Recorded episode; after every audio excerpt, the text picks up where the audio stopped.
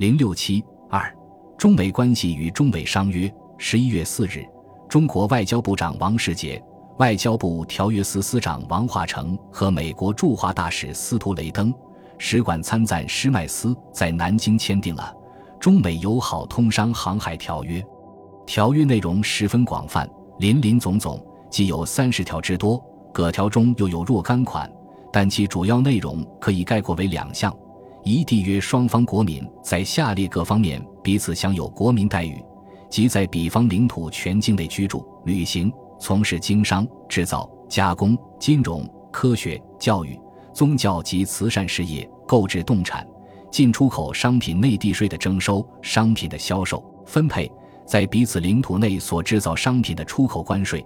二缔约双方在下列各方面彼此享有最惠国待遇，即进口关税、采矿。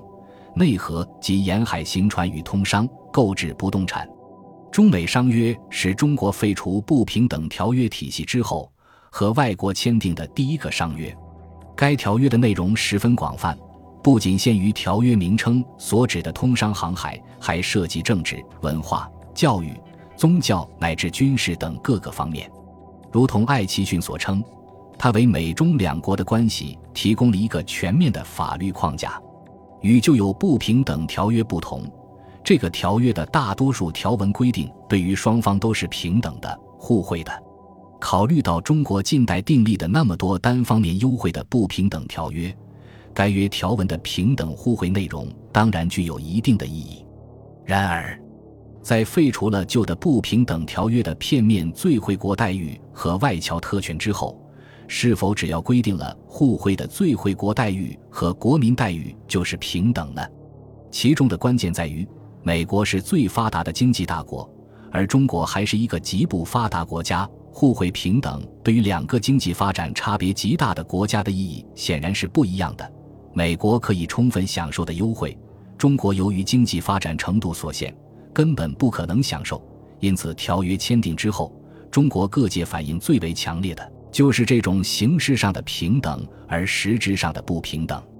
中美商约公布之后，除了国民党的中央日报发文认为，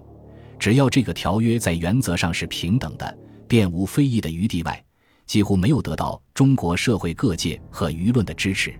知识界称其为单会条约，沿海大城市工商界人士多数反对或不无疑问，而内地工商界则一致反对。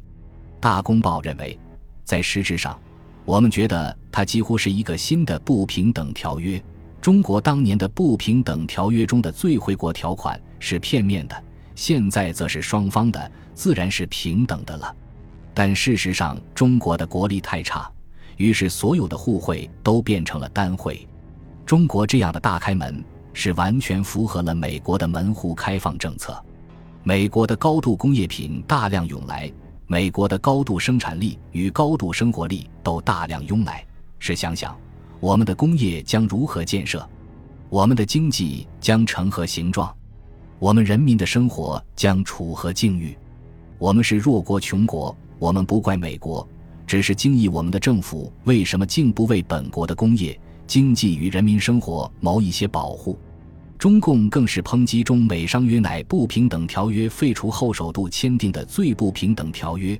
谴责国民党借此约不但将获得前次所谈五万万元借款，而且将获得更大更多的借款与投资，以便加强统治与扩大内战。面对外界对中美商约的强烈批评，主持中美商约谈判的王世杰承认，因中美经济状况不同。所谓互惠，实际上仍已成为片面之惠，故对若干问题，中国不能不采取若干保留之态度。然为鼓励美国对华投资，以助我工业发展起见，是不能不给予美国人民及公司以必要之保障。为了缓和这种批评，外交部条约司司长王华成于十一月二十八日发表声明，总观各界批评，最着重之点，先以中美两国国力不同。我国不能根据条约而享受与美国同样之平等互惠利益。对于此点，我方于谈判中无时不予以细密之注意。他认为，条约对于中国的实际情况亦给予了考虑，在九个方面，中国做了保留。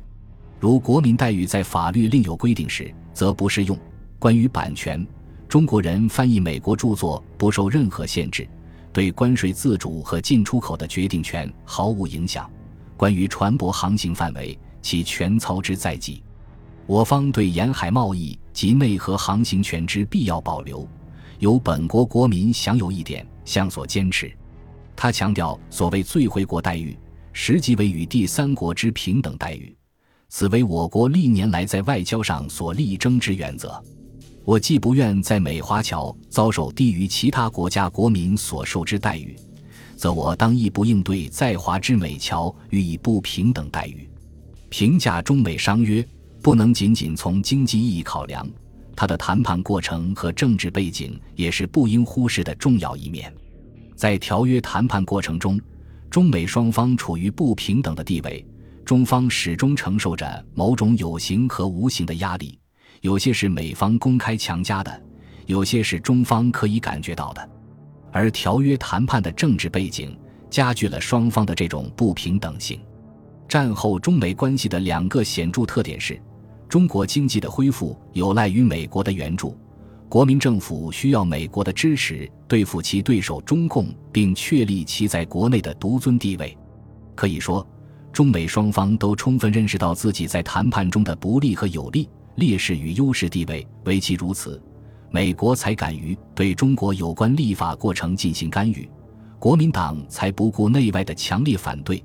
不惜以损害国内工商业界利益为代价迁就美国，以换取美国的支持。